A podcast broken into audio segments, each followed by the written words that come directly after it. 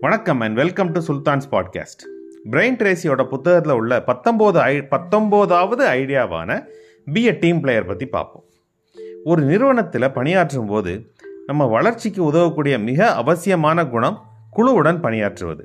யாரால் ஒரு குழுவை அமைக்க முடியுமோ யாரால் பிறருடன் இணைந்து பணியாற்ற முடியுமோ பல திறமைகளையும் திறன்களையும் கொண்ட பல நபர்களை இணைத்து செயல்பட வைக்க முடியுமோ அவர்தான் சிறந்த நிர்வாகியாக முடியும்.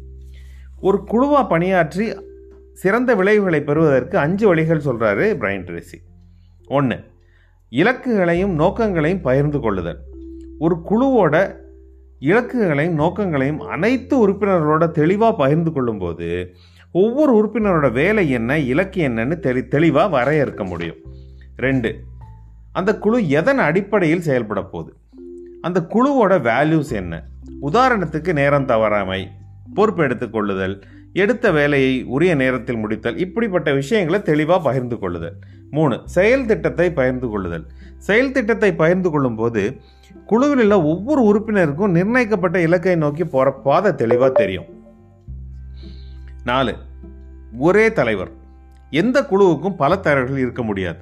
அப்படி இருந்தால் குழப்பம் தான் வரும். அதனால் செயல் திட்டத்தை முன்னின்று செயல்படுத்த குழுவின் உறுப்பினர்களை சரியான தேவையான ஆற்றலும் தகவல்களும் கிடைக்கிறதான்னு பார்த்து வழிநடத்தி செல்ல ஒரு நல்ல தலைவன் இருக்கணும். அஞ்சு தொடர்ச்சியான ஆய்வு ஆய்வுகள் மற்றும் மதிப்பீடுகள். இதன் மூலமாக நம்ம இலக்கை நோக்கி சரியான பாதையில் தான் போயிட்டு இருக்கோமான்னு கவனிச்சுட்டே இருக்க முடியும். தொடர்ச்சியான ஆய்வுகள் இருக்கும்போது எப்போ வழி தவறினாலோ இல்லை நம்ம செயல்பிட்ட செயல் திட்டத்திலேயே ஏதாவது தவறு இருந்தாலோ விரைவாக சரி செய்ய முடியும். இந்த ஐந்து வழிமுறைகளை பின்பற்றினா நல்ல திறமையான வேகமாக செயல்படக்கூடிய ஒரு குழுவை உருவாக்க முடியும். நமக்கு என்ன எவ்வளவு கிடைக்கும் அப்படின்னு யோசிக்கிறத விட நம்மளால் எவ்வளோ கொடுக்க முடியும்னு யோசிக்கணும். நம்முடைய பங்களிப்பிலையும் ஒத்துழைப்பிலையும் கவனம் செலுத்தணும். ஒரு வெற்றி வரும்போது அதற்கான அங்கீகாரத்தை மற்றவர்களுக்கு கொடுங்கள்.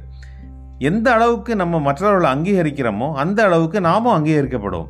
ஒரு நல்ல தலைவன் எப்போவுமே தோல்விக்கான பொறுப்பை தான் எடுத்துக்கொண்டு வெற்றிக்கான அங்கீகாரத்தை குழுவுக்கு கொடுத்துருவார். ஆயிரத்தி தொள்ளாயிரத்தி எழுபத்தி ஒம்போதில் இஸ்ரோவில் நடந்த சதீஷ் தவான் அப்துல் கலாம் ஸ்டோரி எல்லாரும் வாசிச்சிருப்பீங்க. இல்லைனா கேள்விப்பட்டிருப்பீங்கன்னு நினைக்கிறேன். இல்லைனா கூகுள்கிட்ட கேட்டு தெரிஞ்சுக்கோங்க. இந்த எபிசோடோட ஆக்ஷன் எக்ஸசைசஸ் பார்ப்போமா?